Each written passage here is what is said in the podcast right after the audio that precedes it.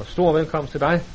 Vi er meget taknemmelige for, at du har taget turen øh, fra Oslo herned til os her i Aarhus. Hjertelig velkommen, Karl Olav. Øh, vi vil også gerne sige tak for det fællesskab, vi har haft igennem de mange år øh, mellem det norske og det danske MF.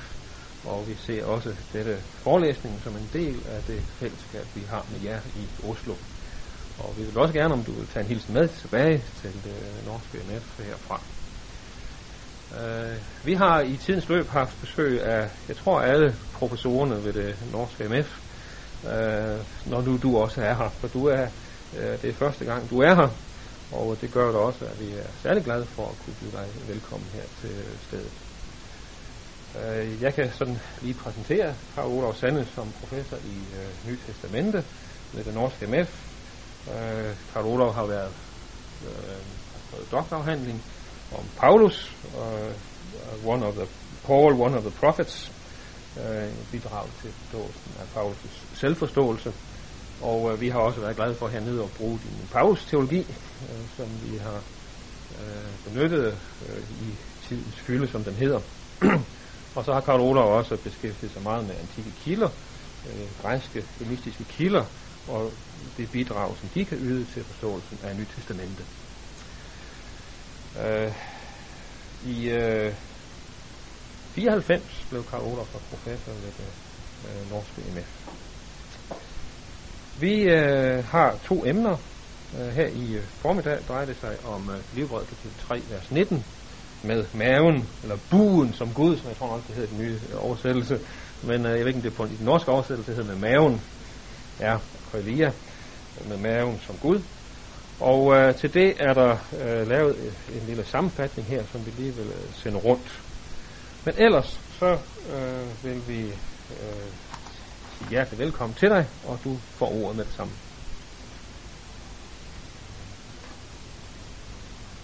Jeg vil eh, gjerne kvittere med å si takk for invitasjonen. Jeg har sett frem til å komme hit. Det er første gang jeg er i Århus.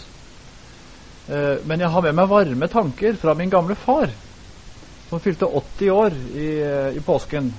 Etter krigen så kom han til Århus og studerte medisin her ved universitetet i mange år.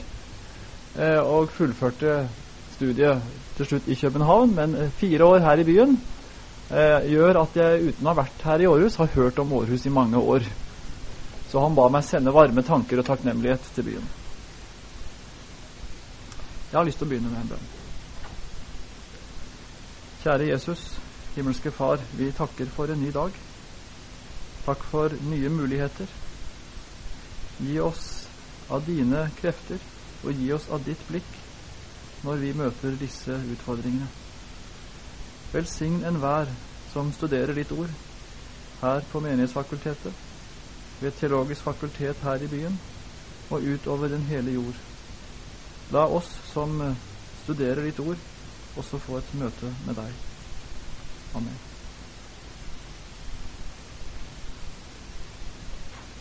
Har alle nå fått Nei, nei det går rundt. Men jeg tror jeg begynner, så får dere det arket nokså straks.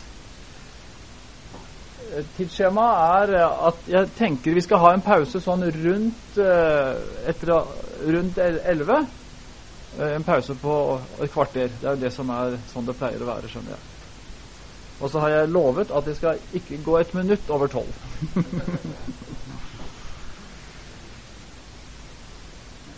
Når magen blir Gud, eller med magen som Gud Jeg har gitt et, en undertittel, et bidrag til apostelens kroppsteologi, på det arket som dere får. På Kings Parade i Cambridge eh, Hvis man vandrer langs den gaten, så er den gaten på mange måter et utstillingsvindu til en tradisjonsrik universitetskultur. I vinduene henger det trøyer, collegegensere og luer som bærer gamle og ærverdige påskrifter fra de ulike colleger i byen. Og Det er mulig noen av dere har vært der og gått langs Kings Parade, som jeg har gjort. En dag tuslet jeg nedover denne gaten og stanset foran et av vinduene.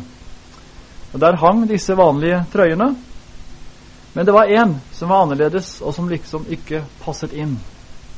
Med store bokstaver sto det på trøya My body is not a temple. It is an amusement park. Eh, det er vanskelig å ikke tenke når man leser den teksten, og ikke tenke på noen av de korintiske slagord som Paulus sto overfor. F.eks.: Jeg har lov til alt, står det to ganger i første korinterbrev. Og nå har Bruce Winter, som for øvrig jo er i Cambridge, han har, så vidt jeg skjønner, vist og dokumentert at dette er et ord hentet fra toga virilis-festen, når de unge menn fikk på seg sin toga, og som markerte overgangen fra ung mann til voksen. Da gikk man inn i det vi i Norge kaller en slags russefeiring, hvor alt var tillatt. Slike slagord kommer opp i tankene når vi leser en slik innskrift på trøya. My body is not a temple, it is an amusement park. Paulus tenker annerledes. Kroppen er et tempel for Den hellige ånd, og han sier samtidig at dens rette eier er Herren. Hva nå enn dette betyr, så betyr det i hvert fall at kroppen ikke er noe marginalt emne i apostelens teologi. Jeg vil i det følgende se litt på hans kroppsteologi med ett bestemt innfallsvinkel. Altså Jeg skal ikke snakke om kroppsteologien generelt, men det er ett bestemt punkt jeg vil ta opp, og det er det som har med magen å gjøre. Det er nemlig to tekster hvor Paulus eksplisitt uttaler seg om det, og det er i Filippe-brevet 3, 18-19. Det er mange som lever som fiender av Kristi kors. De ender i fortapelsen, de har magen som Gud og setter sin ære i sin skam. Og i Romerbrevet 16, 18, den slags mennesker tjener ikke vår Herre Jesus Kristus, men sin egen mage. Jeg siterer den norske oversettelsen. La meg begynne med å se litt på hvorledes man betraktet kroppen i antikken. Det umiddelbare inntrykk vi har av antikkens forhold til kroppen, er kanskje bestemt av at vi har sett en del statuer. Vi kjenner de vakre, harmoniske og atletiske kroppene. Og det kan være et nyttig innsteg i dette materialet. For det sier noe om et ideal om kroppen. Et ideal hvor kroppen speiler så vel status som karakter. I antikken var kroppen også et speilbilde av kosmos, av universitetet, ja, kroppen, av universet. Ja, kroppen var en forminsket utgave av kosmos. Kroppen gjenspeiler hvordan naturen er ordnet, sammenhengen og også balansen i naturen. Med andre ord, det er en sammenheng mellom anatomi og filosofi. Det stedet hvor dette kommer klarest til uttrykk i de antikke kilder, er i Platons skrift Timaius. For kroppens anatomi svarer nemlig til spenningen mellom det guddommelige og det menneskelige i tilværelsen. Og akkurat som det i tilværelsen er en spenning mellom det guddommelige og det himmelske, så er det også i mennesket selv, i kroppen selv, en spenning mellom det menneskelige og det jordiske. Og Hvis dere nå er kjent i Filippebrevet 3, så aner dere jo allerede en link til Filippebrevet 3 når Paulus der i Filippebrevet 3, 17-21 skriver om dere, de trakter kun etter de jordiske ting, sier han. Da, da har vi allerede en liten link. I en moralfilosofisk sammenheng så ble kroppen betraktet så å si ovenfra og ned, nedover. Og sånn ser Platon på kroppen i Timaios fra hodet i retning av mage og kjønnsorganer. Det er på en måte det perspektivet man ser på kroppen i. Den øvre delen, fornuften, eller sjelen, som de gjerne kalte psyke, nus eller pneuma, sitter her oppe og styrer resten av kroppen, særlig da mage og kjønnsorganer, som representerer lystene og begjæret. Det er denne sammenheng mellom anatomi og moralfilosofi som Platon uttrykker veldig grunnleggende i Timaius. Platon kan faktisk si at kroppen er bare et instrument for å holde hodet oppe. Kroppen er hodets stativ, så å si. Hodet representerer det guddommelige, mens kroppen med dens behov og lyster står for det jordiske og det menneskelige, i motsetning til det guddommelige. De kroppsdeler som befinner seg lengst borte fra hodet, er også de som er mest menneskelige, og de som trenger å holdes i kontroll. Og det er mage, og det er kjønnsorganer.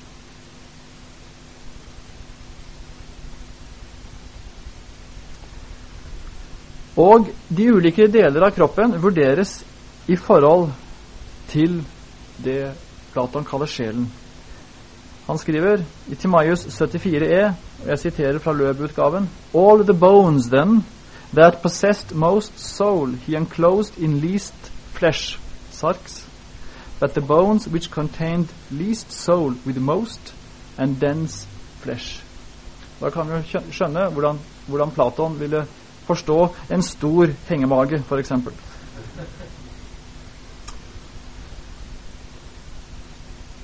Platon gjør altså oppmerksom på at hodet er den del av kroppen som er belagt med minst kjøtt, sier han.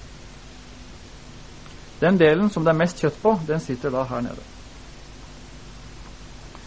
Idealet er å bevare en balanse i kroppen mellom det guddommelige og det jordiske. Og da bør det guddommelige styre. Og det sunne mennesket er det mennesket hvor denne balansen ivaretas. I et liv i nøkternhet og i moderasjon. Dette betyr at spørsmålet om eh, moderasjon i forhold til mat og sex for Platon blir ikke bare et etisk spørsmål, men det blir også et moralfilosofisk spørsmål om rett og slett hvilken identitet i mennesket styrer.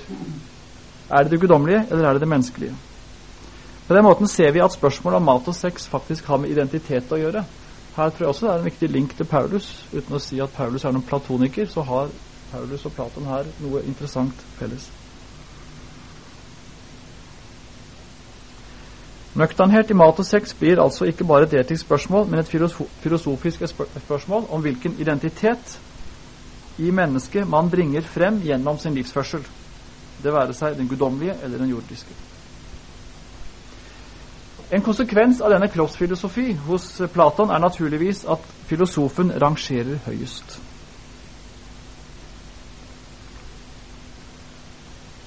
Og Dette møter vi jo gjennomgående i antikken,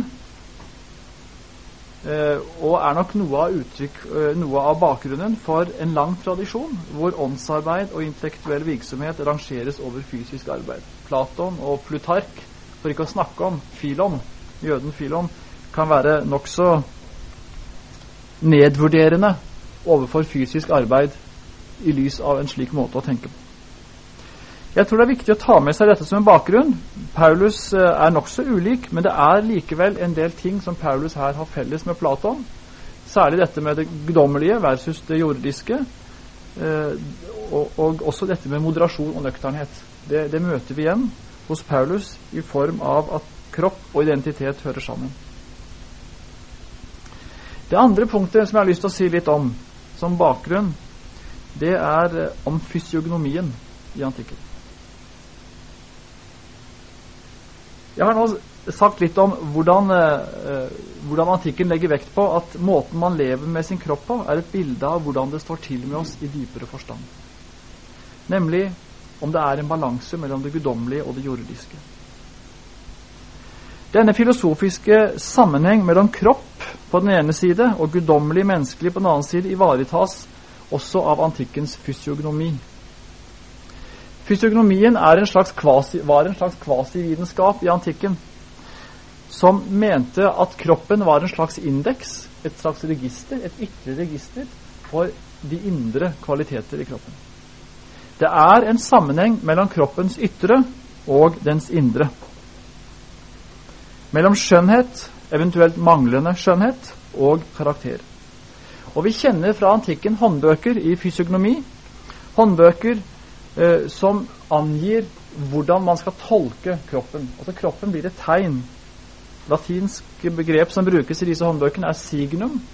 Eh, det, det greske begrep er semeion. Den mest kjente av disse håndbøkene er den pseudoaristoteliske bok De Fysiognomia.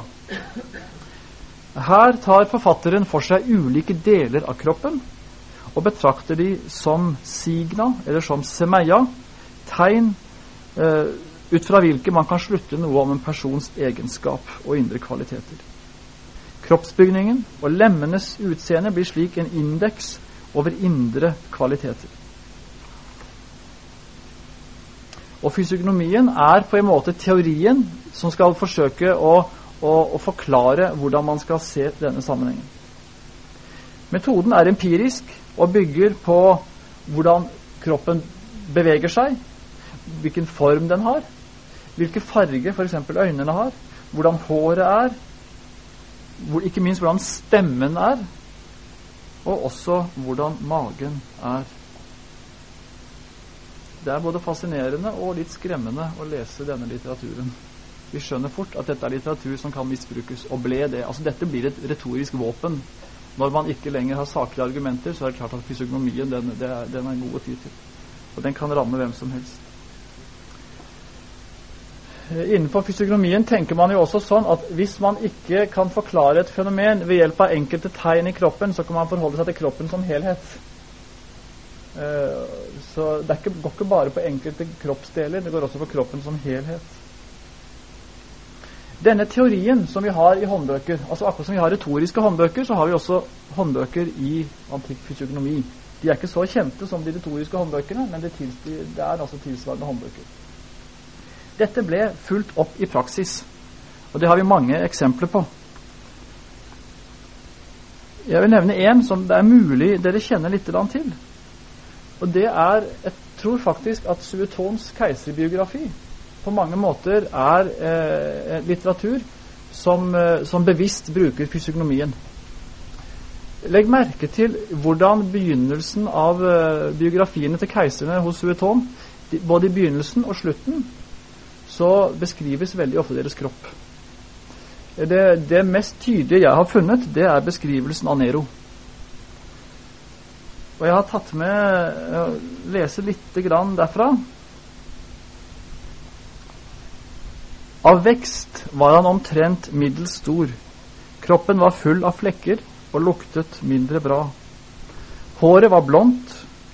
Ansiktet var mer, mer velformet enn sympatisk. Øynene blågrå og synsevnen mindre god. Nakken fet, maven dissende, leggene ekstra tynne. Jeg har sammenlignet den beskrivelsen av Nero med håndbøkenes beskrivelse av kroppens tegn.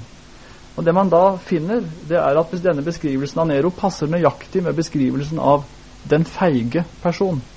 Og Det er ikke tilfeldig, tror jeg. Det er ikke tilfeldig. Her, her bruker Sueton fysiognomiens teori og, og, og, tar den til anvendelse i sin beskrivelse av Nero, og den fungerer på den måten retorisk.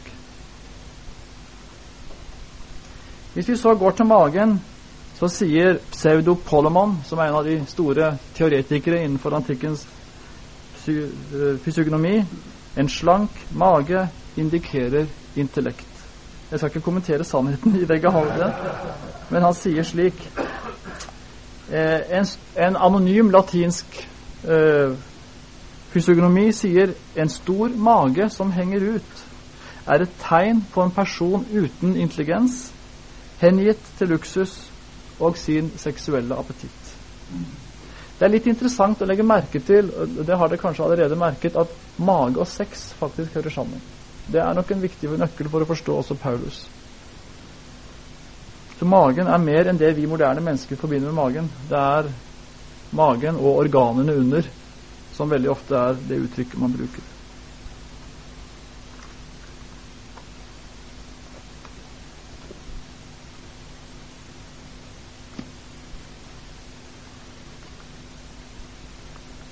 Hvis vi så samler opp det antikke materialet, så finner vi at innenfor gresk-romersk filosofi, og da særlig moralfilosofien, så dukker magen opp i en bestemt sammenheng.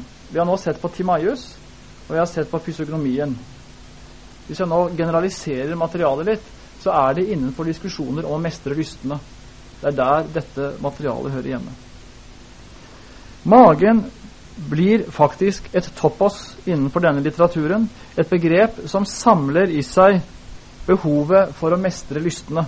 Magen er det som må holdes i kontroll. Og det er magen som er stedet hvorfra lystne, epitymia, kommer. Til dette topos om magen innen gresk moralfilosofi knytter det seg en del bestemte ideer, en bestemte tanker. Det første er at magen er kraftfull. Magen har makt. Den kan ta kontroll over mennesker. Og Det betyr for det andre at mennesker kan bli slave av sin mage, og at de kan komme til å tjene den. Og denne tjeneste skal, som vi etter hvert skal se, kan faktisk omtales, omtales i form av en gudsdyrkelse. At man dyrker religiøst sin mage. De som gjør det, de som er hengitt til sin mage, de har gitt opp sin guddommelige opprinnelse og sin guddommelige identitet og har hengitt seg kun til det menneskelige i seg selv, til det jordiske i seg selv. Og For det fjerde, fordi de gjør det, så minner disse menneskene om dyr. Magedyrkeren og dyret står i antikk moralfilosofi nær hverandre. De er beslektet. Derfor er eh, den grådige storspiser er å sammenligne med dyr. Vi finner imidlertid også, og det tror jeg vi skal komme litt tilbake til etter hvert, vi finner også en, en mer figurativ, billedlig bruk av magen. Magen blir også et symbol som anvendes på den person som kontrolleres av sine, sine lyster på en slik måte at han ikke tenker på noe annet. Og Det betyr at en sånn person er selvisk. En sånn person kan Pollis ikke satse på, fordi en sånn person søker alltid sitt eget beste. Det foreligger altså også en politisk anvendelse av magetopp også i antikken. Og Det er litt interessant, for i Filippe 3, som, som, vi skal komme tilbake til, så skriver jo Paulus om vår polithevma, vårt borgerskap, er i himmelen. Og Det går rett inn i denne, dette topp også, som jeg nå snakker om. også. Den borger som hengifter seg til sin egen mage, han kan ikke Pollis satse på. For når krigen og krisen melder seg, så er ikke en slik borger å stole på. Fordi vedkommende lytter kun til det magen sier. Dette er det masse stoff på. Eh, så mye om eh, gresk bakgrunnsstoff. La oss nærme oss Paulus, og det gjør vi ved å Gå ikke til Paulus selv først, men ved å gå til Firon av Alexandria. Jeg tror, tror Firon av Alexandria er en veldig interessant bro mellom dette greske materialet som jeg har presentert nå, og apostelen Paulus. For hos Firon så møter vi dette magetopposet veldig ofte, og vi møter det på en måte som jeg tror er en inngang i den paulinske litteratur. For Filon, og det var, det var lesingen av Filon som vekket min interesse for dette emnet. For Paulus har som sagt bare to tekster, så ved å lese Paulus-tekstene selv, så, så, var det ikke veldig mye man fikk tak i. Og stor interesse har ikke dette feltet hatt innen nytestamentlig forskning heller. Men ved å lese Filon, så må jeg si jeg ble, jeg ble slått over hvor ofte han skrev om magen og organene under den. Altså det er, det er en formulering som dukker opp stadig vekk hos Filon. Og Slik viser Filon sin avhengighet av gresk inspirert antropologi, hvor kroppen betraktes ovenfra, fra hodet og nedover mot mage og kjønnsorganer. Da representerer magen og kjønnsorganene det som forbinder mennesket med dyrene.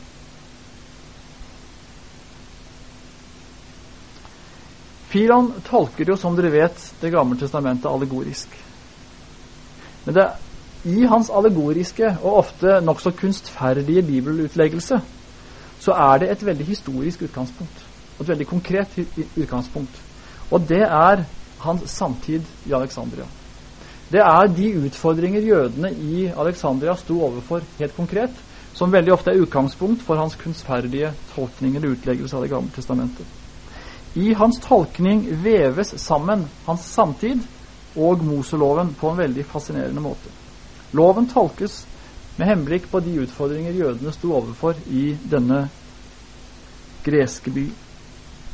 Og de utfordringene de sto overfor, var nokså representative for det de møtte ellers i den gresk-romerske verden.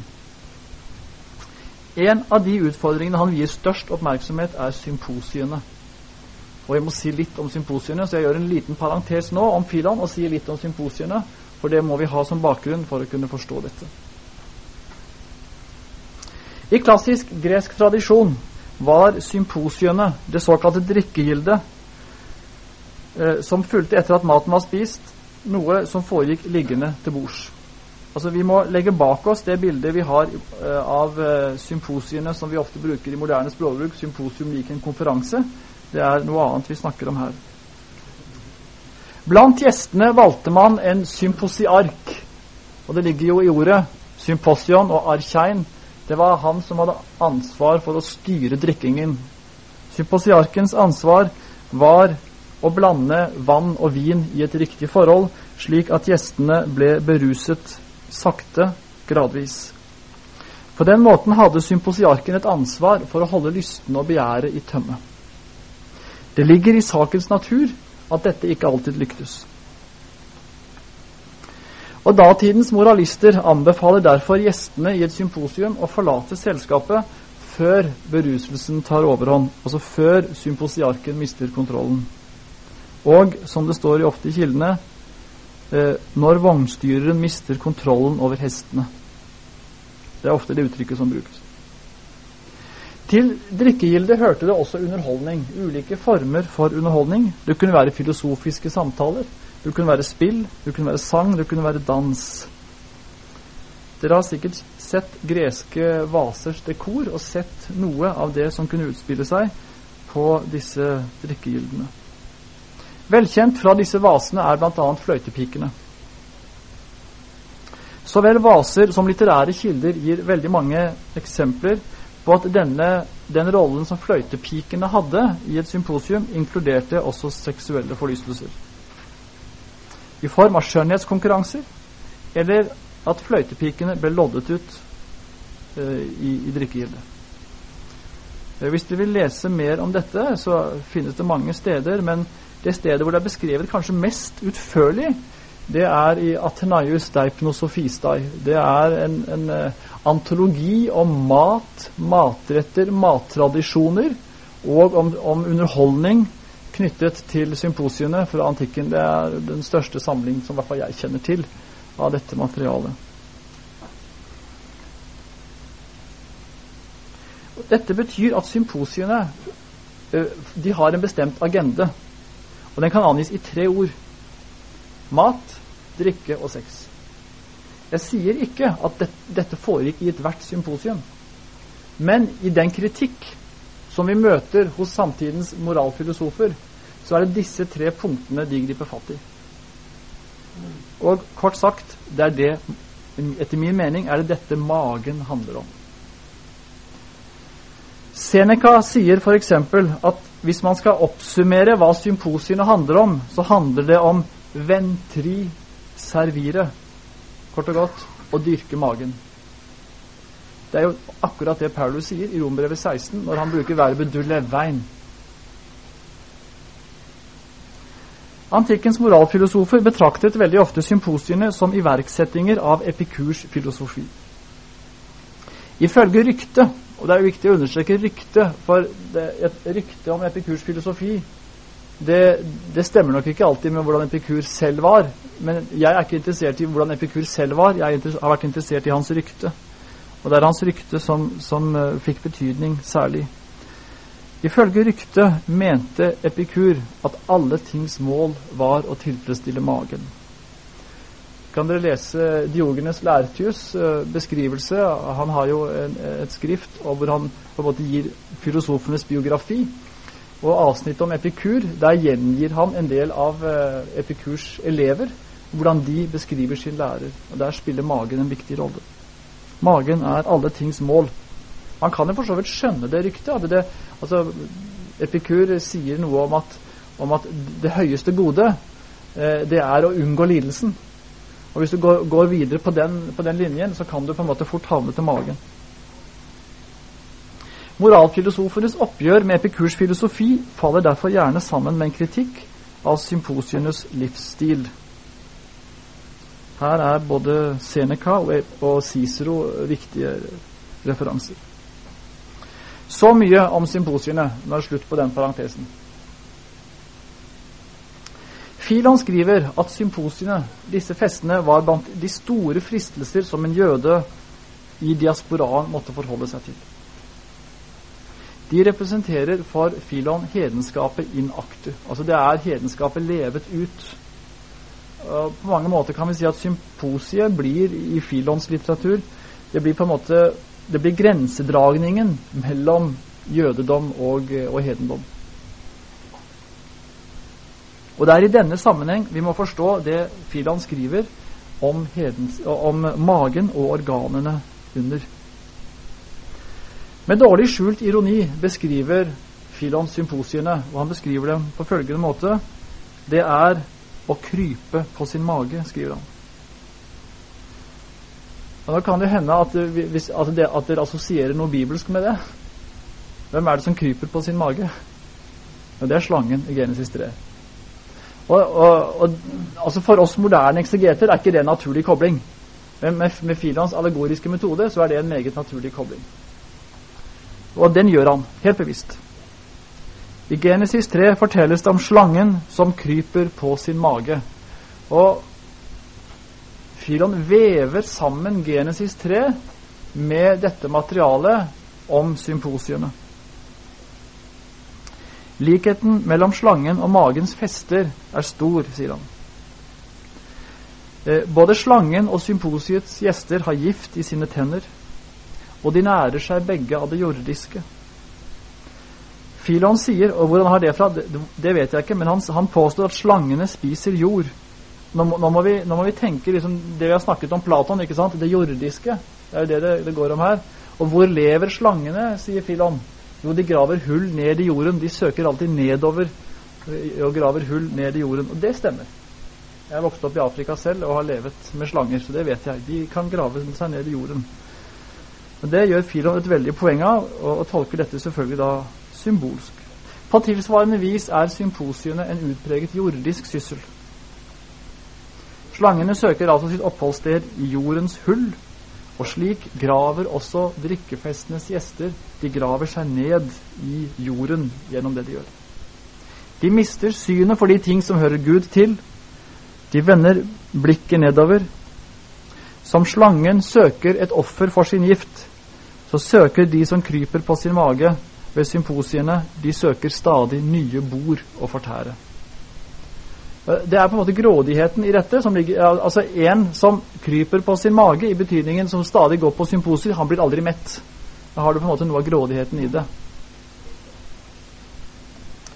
På dette kan jeg gi belegg hele veien, men det, det hemmer fremstillingsformen atskillig hvis jeg skal begynne å referere mange filon-belegg her. Eh, så jeg gjør ikke det. Med mindre noen av dere spør hvor står det, så kan jeg nok stort sett svare på det. Så fortsetter Filon sin utleggelse av symposiene og av Genesis 3, og sier altså at akkurat som slangen, så søker de som sitter ved symposiene, de søker alltid det jordiske. Fordi de har hengitt seg til sin mage, og derfor ligner de dyr. Igjen et veldig vanlig innslag fra antikkens antropologi, som her bring, eh, Filon bringer opp. Og da kommer Filon til å tenke på Esau i Det gamle testamentet. Og Det er to grunner til at han tenker på Esau. Hovedgrunnen er selvfølgelig det som eh, Det gamle testamentet forteller om Esau. Han solgte sin førstefødselsrett fordi han var sulten. Og Det er jo for så vidt forståelig at, at Filon tar utgangspunkt i det. Det viser en person eh, hvor sulten har tatt all makt. Han er villig til å selge alt for sin sults skyld. Og Derfor sier Filon var Esau dekket med hår. Det står jo også i Det gamle testamentet. Akkurat som et dyr som er dekket med hår. Og det gjør han veldig nummer av. Mens Jakob derimot, han hadde ikke hår på kroppen. Andre, han lignet ikke et dyr. Så har hele denne antropologien som kommer veldig sterkt til uttrykk hos Esau. Ifølge Filon så falt Esau på sin mage. Peson epigas derra, sier han da han solgte sin førstefødselsrett for et måltid mat. Og slik gjorde han seg til slave dulos av sin mage. Vi er nokså nær Paulus' språkbruk her. Magen har sitt sted, ifølge Filon, og det er Egypt. Israels opphold i Egypt er intet mindre enn et bilde på lystene og begjæret som man må gjøre, eh, som man må gjøre opprør mot og forlate. En gjennomført allegorisk utleggelse. Israels opphold i Egypt og utfarden tolkes i lys av oppgjøret med magens krefter. Og Da begynner vi å skjønne at dette med magen hos Firon er ikke noe lite emne. Altså. Det er faktisk veldig, veldig sentralt. Hele hans forståelse av utferdstradisjonene, av Exodus, det er, det er egentlig en utleggelse av, uh, av magen det dreier seg om. Når Josef i fengselet møter faraos tjenere, så er det en baker og en munnskjenk. Igjen skjønner vi at det kan Fidan veldig godt utnytte. Det handler igjen om mat og drikke.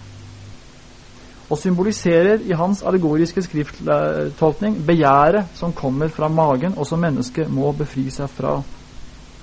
Egypt, Egypt blir selv et symbol på magens krefter og på det begjær som man må flykte fra. Ja, Egypt handler om flukten fra magen.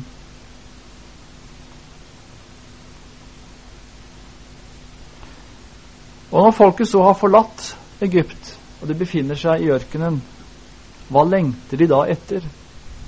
Kjøttgrytene i Egypt, ikke sant? Altså det, igjen er jo tematikken nokså nærliggende. Og de danser rundt gullkalven. Exodus 34. Det er ifølge Filon kanskje det klareste eksempel på hvordan jødene under ørkenvandringen henga seg til magens lyster.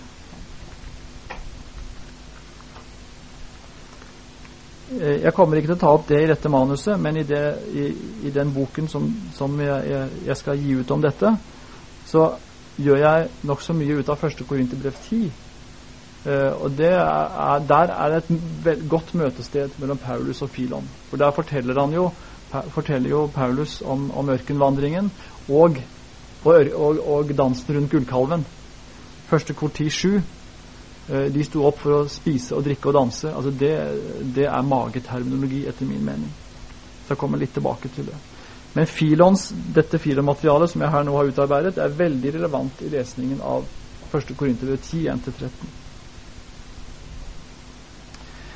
Ja, Filon tolker faktisk jødisk fromhet generelt som, eh, som eh, forskrifter som Moses har gitt for å kunne kontrollere magen. Matforskriftene, f.eks. Hva er deres hensikt, spør Filon. Jo, de er gitt for å kunne kontrollere magen og holde den i sjakk. Og Derfor er det ikke tilfeldig at Moses har forbudt jødene å spise svin. For svin er det beste av alt kjøtt. Det sier Filon. Det er det beste kjøttet.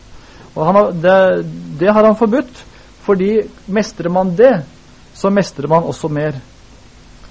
Eh, disse matforskriftene forbyr jødene å spise den mat som er særlig egnet til å vekke magens lyster.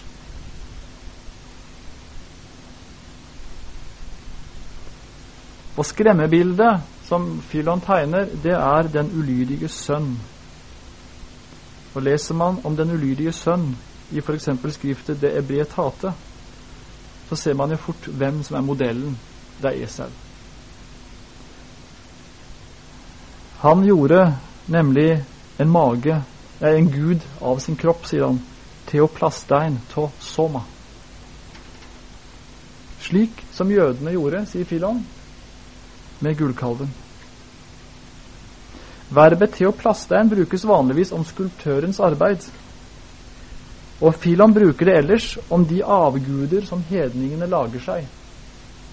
Så bruker han da i i det ebrietate så bruker han altså det samme verbet om Esaus forhold til sin egen kropp og til sin egen mage. Magen har med andre ord fått den plass som tilkommer Gud alene. Å tilfredsstille den grådige mage er intet mindre enn avgudsdyrkelse, sier Filon.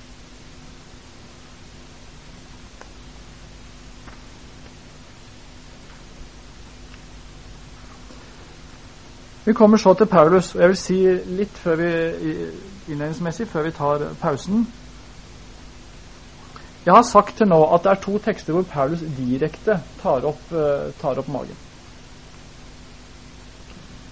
Uh, det er i Filippebrevet 3, 17-21 og i Rombrevet 16, 17-20. Jeg kommer ikke til å ta opp Rombrevet 16 her. Jeg nøyer meg med Filippebrevet 3 og en korinterbrevstekst. Og det er altså flere tekster som jeg mener er relevante, og det er særlig første korinterbrev. Eh, som jeg mener ved nærmere ettersyn handler om det samme. Og De tekstene jeg her tenker på, er f.eks. 1. Korinterbrev 6, 12-20, hvor Paulus eh, helt åpenbart er i dialog med korintiske slagord. Det foregår en debatt om hva er korintiske slagord, og hva er Paulus selv i den teksten. Det behøver vi ikke gå inn i nå. Jeg tror de, all, de, fleste vil være enige om at på en eller annen måte er det en dialog om disse slagordene. Uh, og et av de kan være at maten er for magen, og magen er for maten. Som han jo gjengir litt sånn slagordpreget i vers 13. Og det er helt tydelig at, uh, at Paulus og korinterne er på kollis kollisjonskurs med hverandre om hvordan de tenker om kroppen, og derfor også om magen. 10.1-13 har vi allerede vært innom. Og kapittel 10.1-13 om ørkenvandringen og fristelsene, som handler veldig mye om mat. Og det, Vi må huske når det gjelder første Korinterbrev 10.1-13 at de, den bibelske tradisjonen som Paulus der bearbeider når han skriver om fristelser, det er ropet etter kjøttgryten i Egypt. Det er subteksten i, den, i, i det kapittelet. Så det er et veldig viktig kapittel, og det er jo et kapittel som henger sammen med, med problematikken i kapittel 8 og 9 om offerkjøtt så skjønner vi at det er store bolker i dette brevet som faktisk aktiveres. Kapittel 11, 17-34, eh, som vi gjerne omtaler som nattværperikopen i dette brevet, mener jeg også er relevant. Eh, og grunnen til det er eh, eh f.eks. i lys av det som Musonius Rufus, den såkalte romerske, den romerske Sokrates, som han gjerne omtales, eh, læreren til Epiktet, Eh, han, eh, han eh, skriver at det er også gastrimargia, er et av de greske ordene som brukes veldig ofte om, om grådighet som kommer fra magen. Gastrimargia. Det er gastrimargia når folk i et, eh, i, i et måltid spiser forskjellig mat. Og antagelig er vel noe av det problemstillingen i første Korinterbrev. Det er ikke deling i meny. Det er forskjellig meny, rett og slett, som serveres. Og Det er ifølge Musonius Rufus det er ett av kjennetegnene på gastrimargia. Så jeg tenderer til å si at det også er magetekst. Og Den siste teksten som jeg skal si litt om her i dag, det er 1. Korinterbrev 1532. La oss, la oss spise og drikke, for i morgen dør vi. Den skal jeg komme tilbake til. I alle disse tekstene mener jeg at Paulus, at, Paulus representerer magens sug som en trussel mot troen på den ene Gud. Magens sug som en trussel mot den ene Gud. Som en trussel mot det å være en Kristi etterfølger. Som en trussel mot troen på oppstandelsen. Hvis vi så går Det gjør jeg ikke i dag, men jeg gjør det i den boken jeg henviser til. Hvordan ble disse tekstene jeg her har nevnt, altså Filippebrevet 3, Rombrevet 16, første kor 6, første kor 10, første kor 11, første kor 15 Hvordan ble de tolket i den tidlige kirke, altså i, i patristisk litteratur? Så vil man faktisk kunne demonstrere at disse tekstene nevnes sammen som magetekster. Altså de kalles kort og godt magetekster alle sammen. Eh, så jeg finner en interessant bekreftelse på, på min eksegese i dette materialet. Det er to ting de knytter sammen. Det er disse tekstene som magetekster, og oppgjøret med Epikur. Det handler om det samme. Nå kommer jeg så til Paulus-materialet. Da syns jeg det er naturlig å ta pausen nå. Uh, da kan hende noen er sultne og vil spise noe, holdt jeg på å si. Vi har et kvarters pause.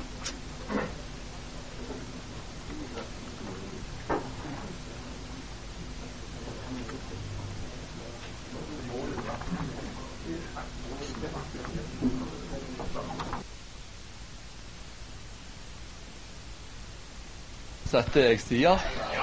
Gjør det. Litt mer speed på? Jaha. Det går, det? ja, her er mye stoff, som dere forstår, og jeg må på en måte gi skisse. Men vi er kommet nå til eh, de antignostiske fedre, eh, Ireneus, Tertulian.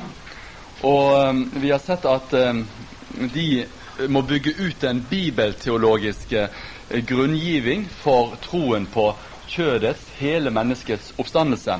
Og at det er dette, dette mennesket, dette kjød, som skal oppstå igjen. Eh, Ireneus er interessant fordi han er den, eh, kanskje den fremste av de antignostiske fedre, og den som står urkristendommen nærmest i tid og sak. Og han viser her til Kirkens faste og enhetlige tradisjon helt fra apostlenes dager. Så han viser linjene tilbake, at det han lærer, det er eh, en eh, kirkelig enhetlig tradisjon som bygger på apostlene. Eh, nå får ikke jeg tid til å gå inn så mye på det han lærer, faktisk, fordi at jeg ser at tiden er knapp, men jeg har skrevet noe på arket som dere har, så dere kan se i ettertid. Eh, vi kan bare sånn antydningsvis si at han viser klart til Guds allmakt, troen på at Gud er allmektig skaper. Han eh, viser til antropologien, som alltid gjelder hele mennesket, altså den jødiske antropologiske forståelse. Og det skal vi se hvis dere blir med til, til Moltmann i neste del. Så henter han inn igjen det. Den er viktig. Um, han viser òg til forløsningslæren. Bruker mye tid uh, og stoff på det. Um, og legger vekt på inkarnasjonen, og altså kristologien. Ordet har blitt kjød, og at Kristus er, er oppstanden i kjød og har eh, gått til Gud ved himmelfarten i kjød. Og Han knytter òg til, eh, til nattverden, slik som vi så Ignatius gjorde, og kaller nattverden for udødelighetens måltid. Men sterkeste bevis eh, eh, det finner han da altså i, i, gjerne i kristologien og i nådeslivet. Kan vise her at når det gjelder tolkningen av første kor 1550, så gjør han det samme som Justin òg hadde gjort, som ikke jeg nevnte i sted. Det er at når gnostikerne sier at Guds eh, kjød og blod ikke kan arve Guds rike, ja vel, det er riktig det, sier de. Men Guds rike kan arve kjød og blod. Altså, de snur det på hodet. Sånn tolker eh, Ireneus det, og sånn tolker Justin det. Guds rike kan arve kjød og blod, men ikke motsatt. Altså, det er Gud sin skaperkraft, sin nåde, som gjør det mulig for mennesket å bli frelst og komme til, til Gud. I hele sin skikkelse. Ja. Vi eh, går raskt videre til Tertulian. Det vi ser hos han, det er at han sammenstiller troen på kjødets oppstandelse veldig klart med hele troslæren. Og så skriver han tre viktige skrift. Han skriver Adversus Markionem, altså mot eh, Markius. da. Der viser han skapelseslærens betydning. Så skriver han skriftet De Carne Christi, der han skriver om inkarnasjonen. Gud har blitt kjød. Og så skriver han De Carnus Resurrectione, hvor temaet er kjødets oppstandelse. Altså Gud er kjødets skaper, Kristus er kjødets frelser, og oppstandelsen er kjødets oppstandelse. Veldig klart og helhetlig teologi hos han. Og for han så er troen på kjødets oppstandelse en fundamental eh, artikkel. Eh, og han har satsen 'caro salutis est cardo'. Altså kjødets eh, oppstandelse er hovedsaken. Eh, han har en utførlig apologi og inngående skriftbevis i, eh, i sin utlegging av dette. Han vektlegger det hele mennesket.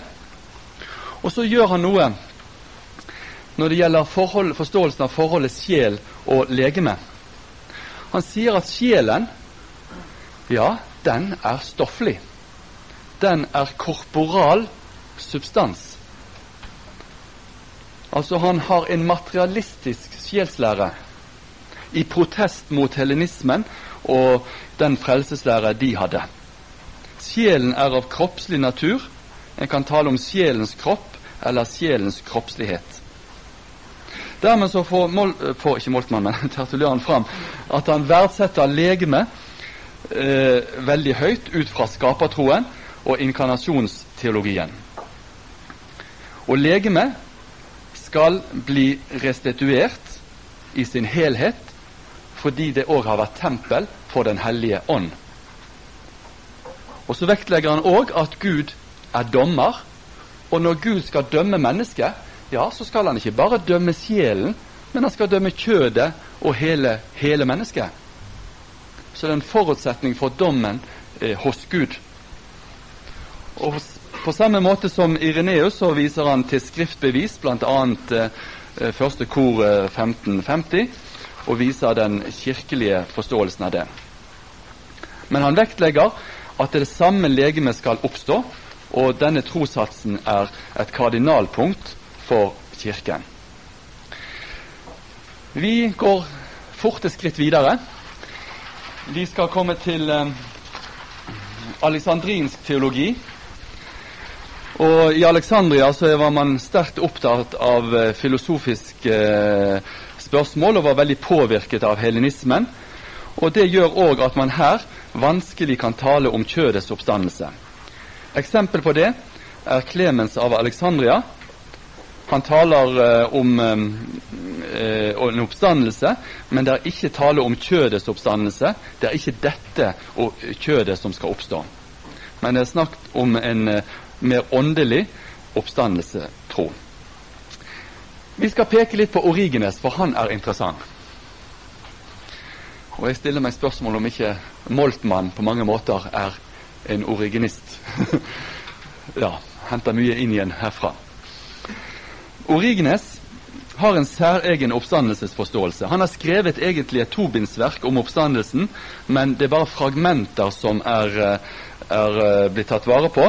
Men likevel så har han skrevet om dette andre steder, slik at man har fått en eh, relativt helhetlig forståelse av hva han lærte. Og Det spesielle med Origenes det er at han bekjenner en oppstandelse av det samme legeme som legges i graven, men det er ikke det samme kjød. Altså det er samme legeme, men ikke samme kjød. Og hvordan får han det til? Ja, da kommer hans eh, filosofiske eh, tilnærming inn, eh, som nok er i retning av helenismen, i tilknytning til platonsk og stoisk eh, filosofi. For han har en særlig lære om eh, materiens foranderlighet og lære om en livskime. Læren om materiens foranderlighet det går på at eh, eh materiesubstansen eh, er noe fast, men den kan ha ulik form. Og når eh, mennesket dør, så oppløses eh, legemet og går opp i ursubstansen. Og den går altså ikke til grunne, men er i ur urmaterien. Og Oppstandelseslegemet består ifølge Origenes av den samme materien, uten at de samme delene nødvendigvis blir forenet med hverandre. Altså Substansen som sådan trenger ikke å komme tilbake akkurat slik det var før. Så kjødet blir forandret, men er likevel av det samme uh, ur, urmaterie. Så har han en lære om livskime, som sier at legemet har en uh, livskime logos spermatikos, som uh, er bestandig og uforanderlig i legemet. Den dør ikke. Den blir uskadd når legemet oppløses i jorden. Og denne livskimen bevarer Gud eh, i sin makt fram til dommens dag. Altså Dette er nærmest å forstå, forstå som en abstrakt idé, så å si, som Gud tar vare på. Som man da kan gjenskape det identiske mennesket ut ifra. Og Han eh, lærer da at når det gjelder oppstandelsen, så kan mennesket få en ny form. Det trenger ikke ha samme form som tidligere. Det står ikke opp med knokler og blod, lemmer, og blir ikke belastet med mangler eller kjødets og blodets behov. Nei, det er uforgjengelig, udødelig og evig. Og det han sier at det finnes ingen aldersforskjell lenger, og det finnes heller ingen kjønnsforskjell mellom mann og kvinne. Og han mener at i oppstandelsen så vil materien i skaperens hånd få all slags eh, form. Nå er det noen som mener at Origenes har lært at menneske, når mennesket står opp, så får det den mest eh, fullkomne form. Og hva er det? Jo, det er kuleform. Men jeg har sett at forskerne er uenige hvorvidt eh, Origenes virkelig har lært det, men hans elever har lært det. Vi er noen deler allerede har kuleform. Ja. Vi er noen deler. allerede. Ja. ja, det er gjerne det ideelle.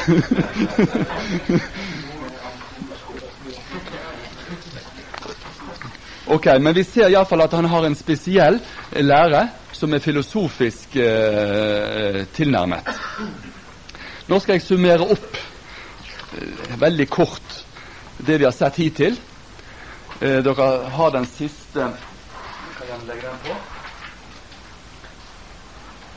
Vi får altså at i Oldkirken så har vi en eh, to, eh, to ulike så å si retninger. Vi har en realistisk, materialistisk forståelse av troen på kjødets oppstandelse, representert ved de apostolske fedrene, apologetene og Ireneus og Tertulian. Og det er den dominerende forståelse i Kirken. Så har vi en spiritualistisk orientert forståelse, hvor spesielt Origenes blir viktig. Det er på en måte situasjonen før vi nå kommer til Augustin og skal gå inn i middelalderen og framover. Ja Skal jeg bare da gå videre? Nå bare Da har jeg et uh, nytt sånt ark. Studio.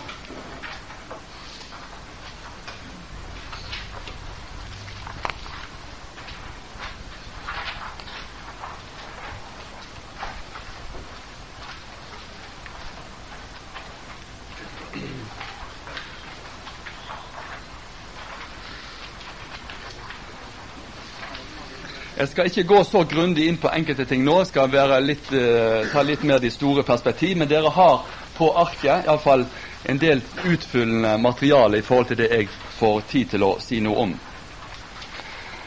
Augustin han uh, er ikke så opptatt av oppstandelsestroen som Ireneus og Tertulian var det.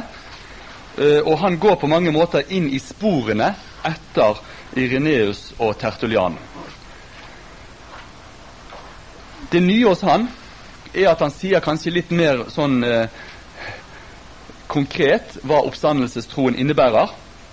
Han sier at det kommer ikke an på at legemets samme stoffdeler kommer tilbake til samme del, altså hår til hår, men at menneskets kjød blir gjenframstilt av det hele som det bestod av. Altså Han er ikke så materialistisk mer til, til detaljer, så å si, som vi får inntrykk av at de andre var. Kroppslige mangler blir fjernet, og individuelle forskjeller tatt vare på. Han snakker om at det eh, åndelige pneumatiske ved oppstandelseslegemet består i letthet og lykksalighet. Han lærer at for tidlig fødte og misfostre, altså aborterte, vil oppstå og bli ferdig utviklet i oppstandelsen. Og han taler veldig klart om at de ikke-gudfryktige også oppstår med sitt kjød for å bli straffet sammen med djevelen og alle hans engler. Viser altså at det som det naturlige legemet mangler i jordelivet, det blir utfylt av Gud i oppstandelsen. Og han sier at mennesket vil i oppstandelsen beholde sin kjønnsidentitet. Og det har jeg sett. Jeg hadde en foreleser på Universitetet i Oslo. Jeg ei, ei kvin, altså en, kvin, kvinneteolog ansatt nå, som lærte, sa at Augustin ikke lærte dette, men det er ikke riktig. Altså Augustin lærer at du beholder kjønnsidentiteten etter det jeg ser i oppstandelsen. Eh, men nå kommer noe inn som får store konsekvenser fremover. For Augustin er viktig, det vet vi. Han, eh, han vedkjenner seg det hele mennesket, men han akter sjelen høyere enn legemet. Augustin verdsetter sjelen eh, høyere enn legemet, men han forstår begge som substans. Men så vektlegger han samtidig enheten. Vi går nå over i middelalderen. Ja, kan du ta den jeg har. Her arbeider teologene ganske utførlig med oppstandelseslæren og dogme. Det karakteristiske er at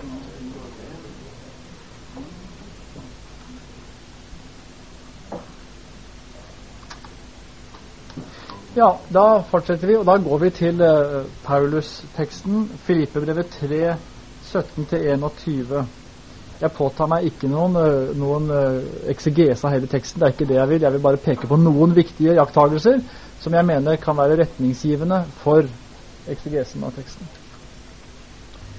Tolkningshistorien til denne teksten, og det gjelder for så vidt også Rombrevet 16, har i stor grad vært preget av en oppfatning som mitt bidrag eh, vil problematisere. Nemlig at Paulus polemiserer mot motstandere, antagelig de som er nevnt i begynnelsen av kapittel 3. I begynnelsen av kapittel 3 nevner nemlig Paulus eh, de som skamskjærer seg. Og det kan vel ikke være tvil om at begynnelsen av kapittel 3 handler om jøder, eller kristne, som, som, eh, som forholder seg fortsatt til omskjærelsen. I lys av dette er det blitt vanlig å si at de som har magen som Gud, det er kristne som fortsatt følger jødiske matforskrifter. Slår dere opp i kommentarlitteraturen, vil dere i veldig mange, også moderne eh, kommentarer, finne at det er måten man eksigerer det på. De som har magen som Gud, er kristne som følger jødiske matforskrifter. Det betyr da at eh, Filippebrevet 3, 17 og de følgende vers er en polemikk mot kristne som fortsetter å følge jødiske matforskrifter, og som på den måten er blitt fiender av Kristi kors. Med andre ord blir Filippebrevet 3 da en paulinsk teologisk kontrovers på linje med den vi finner i Galaterbrevet. Dette gis det mange eksempler på, f.eks. i kommentaren til Gerald Hawthorne, Ulrich Müller og Ben Witherington, for å nevne noen. Men det er langt bredere belagt enn det. Jeg tror det er en feillesing av teksten. Og dere har hørt til nå at den bakgrunnen jeg tegner opp, er helt annen enn denne. For det første finnes det ikke noe eksempel på at uttrykket 'å ha magen til Gud' innenfor jødisk litteratur skulle være et uttrykk for jødisk lovfromhet. Altså Hvis Paulus gjør det, så har han snudd tingene helt på hodet i forhold til jødisk tradisjon. Det kunne han gjort. Altså Det kunne Paulus være troende til. Men da må man vise at han har gjort det. Jeg har funnet analogier i jødiske kilder, men da fungerer de helt annerledes. La meg sitere en fra tredje Makaberbok, kapittel 7. Eh, tredje Makaberbok forteller om de dramatiske hendelsene i Alexandria under kong, eh, kong eh, Ptolemeus den fjerde, om hvorledes han ville gå inn i tempelet i Jerusalem, men ble hindret i å gjøre det. Og når han kommer tilbake til Egypt, så vil han ta hevn over jødene som bor der. Det er en lang historie om hvorledes han, han eh, samler jødene på hippodromen i Alexandria og eh, får elefanter til å bli drukne og sender elefantene mot mot jødene som er samlet i hippodromen. Men Gud sender en engel og beskytter sine folk, sitt folk. Og så forandrer kongen sin oppfatning til jødene og kommer i et helt annet forhold til dem. Og så skriver da jødene et brev til kongen etterpå, og det lyder da slik. Eller noe, jeg tar ut noe av brevet. Da de hadde fått dette brev, skyndte de seg ikke straks med avreisen, men ba kongen om at de av jødenes folk som frivillig var falt fra den hellige Gud og Guds lov, ved dem måtte få den velfortjente straff, idet de hevdet at de var falt fra de guddommelige ordninger for bukens skyld. Dette er en dansk oversettelse jeg har her nå. For bukens skyld var de falt fra de guddommelige forordninger. Og leser man, altså Dette er nokså nøyaktig parallell til, til, det som Paulus skriver om. Eh, eller Språkbruken er veldig lik her. Og Hva refererer det her til? Jo, det refererer jo til jøder som har latt seg friste til å oppgi de jødiske matforskrifter. Og For meg virker det veldig pussig om så Paulus skulle bruke det samme uttrykk om de som faktisk fortsetter å følge jødiske matforskrifter.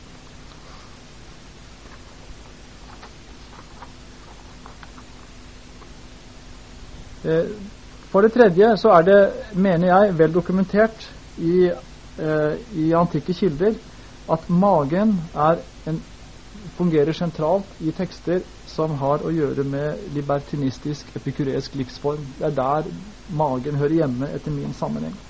Så jeg, altså Denne måten å lese disse tekstene på, at det er jødisk eh, matforskrifter som står i sentrum, det er en tolkning som jeg oppgir. Jeg, jeg syns ikke det er riktig. Jeg har også lyst til å eh, fremheve en ting til, og det er at når jeg leser Filippebrevet 3, så leser jeg ikke det først og fremst som en tekst hvor Paulus ønsker å ramme motstandere. Jeg opplever det som en paranetisk tekst. Han vil veilede. Og en del av denne veiledningen er at han setter frem en del advarende eksempler. Og et av de advarende eksemplene han bruker, er altså magedyrkeren. Fokus i teksten er atferd eller livsstil, ikke teologisk kontrovers. Leser dere kommentarene, så vil dere også finne atskillig eh, om begrepet 'fiender av Kristi kors', hvor en del eh, kommentarer lurer på hva som ligger i det, og, og, sier at her har vi å gjøre med en kristendomsform som tolker Kristi kors på en annen måte enn det Paulus gjør. Jeg tror ikke det har med det å gjøre. Nøkkelordet her er peripatein. Det handler om hvorledes man skal leve. Peripatein er innenfor, innenfor Paulus-litteraturen en eh, term som, som, jo nettopp handler om livsførsel, og som er veldig praktisk orientert. Jeg tror teksten handler om sammenheng mellom livsstil og kristologi, ikke om jødiske matforskrifter. I Filippebrevets retorikk så er bruk av eksempler viktige. Ved hjelp av dem formidler Paulus hvordan menigheten skal leve. Det viktigste eksempelet han trekker frem i Filipperbrevet på den positive siden, det er Kristus selv. Vi kjenner det fra Filippebrevshymnen i kapittel 2. Og hva kjennetegner så Kristus? Jo, han søker ikke sitt eget beste, men de andres beste. Versene 4-5. Og samme greske formulering som Paulus bruker der i to, kapittel 2 vers 4-5, bruker han også om to av sine medarbeidere, nemlig Timotius og Epafroditus, de er slike som ikke tenker på sitt eget beste, sier han, men på Jesu Kristi sak. Kapittel 2, vers 21. Det er i en slik eksempelretorikk at jeg eh, da leser slutten av kapittel 3. Filippebrevet 3, 17-21 føyer seg inn etter, i denne retorikken. og Derfor begynner Paulus vers 17 slik Ha meg som forbilde dere også og se på dem som følger det eksempel vi har gitt dere. Det er med andre ord eksempel det handler om. Paulus skriver i første person entall og fører slik videre et perspektiv fra den foregående tekstenheten, nemlig kapittel 3, versene 12-16. Og Der presenterer Paulus seg selv ved hjelp av ideale idrettsmennene. Og Det er det andre positive eksempelet. Altså Det er Kristus som oppgir alt til beste for andre, og så er det idrettsmennene. og De idrettsmennene minner om Kristus, faktisk, ifølge Paulus. For de er også villige til å oppgi noe for å nå et mål. Egentlig hadde jeg tenkt å skrive en bok, bok om idrettsmenn. Men så fikk jeg brev fra Peter Stormaker som sa at det, det, det kommer en avhandling i Tyskland nokså snart om akkurat det, og din disposisjon er veldig lik den, så det burde du legge til side. Men hvis sorg la jeg det vekk, og begynte istedenfor å skrive om magen. Og hva oppdaget jeg? Jo, jeg oppdaget at jeg havnet tilbake til idrettsmennene. Fordi i, innenfor den antikke litteratur om magen, så er magedyrkeren og idrettsmannen det er kontraster som veldig ofte settes opp mot hverandre. Det er ikke tilfeldig at idrettsmannen dukker opp i Filippebrevet 3. Det er helt i tråd med antikkens tekster om å mestre sine lyster. Det kommer jeg til å komme litt tilbake til, men her, er, her står vi nærmest overfor et stereotypt innslag i disse kildene. Og Paulus gjør det samme.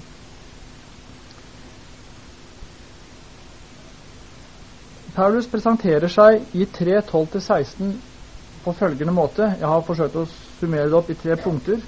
For det første hans sinn og oppmerksomhet er vendt mot det himmelske, det som er anå, der oppe. Og for det andre målet til oss er seierskransen der oppe. Han er på den måten som idrettsmennene.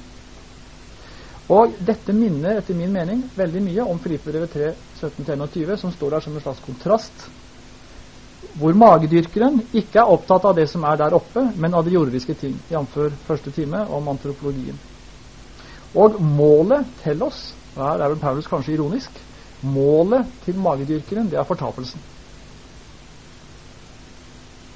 Og det er slik magedyrkeren lever. Jeg ser altså her en, en, en bevisst kontrast mellom 3.12-16 og idrettsmannen og Paulus og magedyrkeren på den ene, andre side. Det ene er et positivt eksempel til etterfølgelse. av meg som forbilde, sier Paulus. Det andre er et advarende eksempel. Det er magedyrkeren. Hvis mål er fortapelsen. Paulus presenterer altså sine lesere for to motsatte idealer. Det er idrettsmannen, og det er den som er hekta på magen, hvis vi kan bruke et litt moderne uttrykk. Dette er motsetninger som var tradisjonelle i antikken som uttrykk for to livsholdninger. Den ene, den selvopptatte selvnyter, den andre en som nekter seg alt av hensyn til det mål som skal nås, jf. første korni, hvor Paulus jo skriver om idrettsmannen og enkrateia, som jo er et viktig begrep i denne sammenheng. Hva er det så i Filippbrevet 3 å ha sin mage som Gud? Altså, hva betyr det i denne teksten? Eh, det er tre mulige tolkninger. Den ene er at det er en henvisning til jødiske matforskrifter. Den har jeg allerede avvist. Eh, den mest konkrete tolkning er at Paulus her sikter til magens sug i betydningen mat, og muligens også sex. Og Det er atskillig materiale i antikken som kan støtte dette. Men jeg kan imidlertid i Filippebrevet ikke se at mat og sex antydes som et hovedproblem, annet enn i denne teksten dukker det opp. Men ellers i brevet er det ikke noe som bekrefter en så konkret tolkning av det. Derfor er jeg tilbøyelig til å slutte meg til en uh, tredje tolkning, nemlig en, en figurativ tolkning av magen. Jeg skal komme litt tilbake til hva som ligger i det. Hvor magen sug blir et bilde på den selviske og den egoistiske livsstil. Og Det er jo ikke så vanskelig i lys av det materialet jeg har presentert til nå, å tenke seg at hvis man skulle få et konkret bilde av egoisten, av selvnyteren, så var nettopp symposiene det bildet som kunne gi på en måte materiale til en slik metafor. En figurativ anvendelse av magens sug i retning av selvopptatt egoisme og nytelse er belagt i antikke greske kilder og i latinske kilder, og sågar i jødiske kilder. Det er en tradisjon som går tilbake til Euripides. Det er i hvert fall der, det er det eldste eh, funnet jeg har, har gjort. Euripides har et drama som heter 'Syklopene'. Og der møter vi den enøyde gigant Polyfemos. Og han sier om sin store appetitt, og jeg siterer nå fra Løb I sacrifice to no one but to myself, never to the gods, and to my belly. Så belly og stomach er det samme, da. The greatest of divinities. To puzzle and to eat day by day, and to give oneself no pain That is saves to me. Det er jo en veldig fascinerende tekst. Jeg ofrer ikke til noen andre enn til meg selv. Aldri til gudene, men til den største av alle guder, nemlig min egen mage. Å spise og ikke ha noen sorg, det er sevs i mine øyne. Det er altså Syklopene 323 334. Det er det eldste belegget jeg har funnet her. Her møter vi eh, en beskrivelse av magen som faktisk språklig sett er religiøst og hymnisk preget. Teksten er religiøst og hymnisk preget. Jeg har, jeg har, slått opp i en del kommentarer til denne teksten, eh, og, og, jeg ser at, eh, at uh, veldig mange skriver at denne teksten er hymnisk preget. Og det er sikkert ikke tilfeldig. Istedenfor å bringe gudene deres ofre og deres pris, så synger Polyfemos sin egen mages pris. Og han sier at å, å synge magens pris er i grunnen ikke noe annet enn å synge sin egen pris.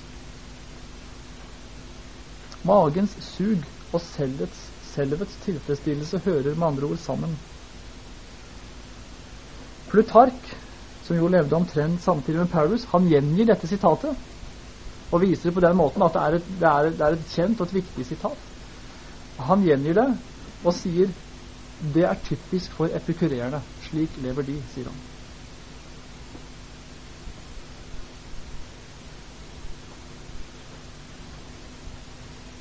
Nå har jeg lyst til å trekke inn en person uh, som, uh, som, lever i Paulus' tekst uten å bli nevnt. Hvis vi nemlig går til disse tekstene som jeg har vært innom nå, og ser deres oppgjør med epikureernes uh, livsholdning og deres filosofi, så er det en bestemt person som dukker opp. Og jeg tror han er til stede også i Paulus' tekst. Og det er Sardanapalus. Det er ikke sikkert vi har hørt om han. Eh, Sardanapalus. Han er en eh, han, han er en historisk person, men, men, sånn som han fremstår i kildene, er han blitt en, leg en legende. Navnet er et ordspill på asyrerkongen Asurbanipal, som i antikken ble et legendært eksempel på storspiseren og selvnyteren. Han blir i antikken det fremste eksempel på en person som levde bare for seg selv og for sin egen nytelse. Og mange antikke forfattere nevner innskriften på hans grav. Ifølge Strabon sto det dette på graven hans. Estie pine paidse. Spis, drikk, lek. Hvis dere er kjent i første kor 7, så vet dere at det er nøyaktig det Paulus sier i første kor 7. Da er det et sitat fra Det gamle testamentet, fra gullkalveepisoden. Men hans lesere har nok hørt mer enn det. Det er Sardanapalus-legenden som dukker opp. Atenaius, som vi snakket om litt tidligere i Deipnosofistai, han har en litt annen versjon av hva som sto på Sardanapalus-stenen. Der står det ifølge han Jeg drakk, jeg spiste, jeg elsket, og det var det. Filon nevner Sardanapalus i en diskusjon om gastrimargia, magens grådighet. Når Cicero skal summere opp hva som forbinder Sardanapalus og epikureerne, så gjør han det i denne formuleringen Fakkere sua causa, som kan oversettes med å sørge for sitt eget. Og ringer det da noen bjeller, minner ikke det litt om Filippe 2. Kristus søker ikke sitt eget. Timotius og Epafroditus de søker ikke sitt eget. Altså Det er en påfallende likhet i terminologi her. Og det er innenfor et brev som handler nettopp om magen som Gud. Jeg tror ikke det er tilfeldig. Begge måler de sin lykke i tilfredsstillelsen av magen, og magens umettelige appetitt blir slik en illustrasjon på mennesker som ikke ser lenger enn seg selv. Magen er blitt horisonten og er blitt målet. Og det er, det er denne måten å leve på som Kristus er moteksempelet til gjennom å fremstilles i, i Filippereshymnen som en som ikke søker sitt eget. Fakkere sua causa er vel en god latin oversettelse, latinsk oversettelse av Filippebrevet 4 med tachiafton Ekastos skopuntes Allah kaito heteron. Han søkte ikke sitt eget, men de andres.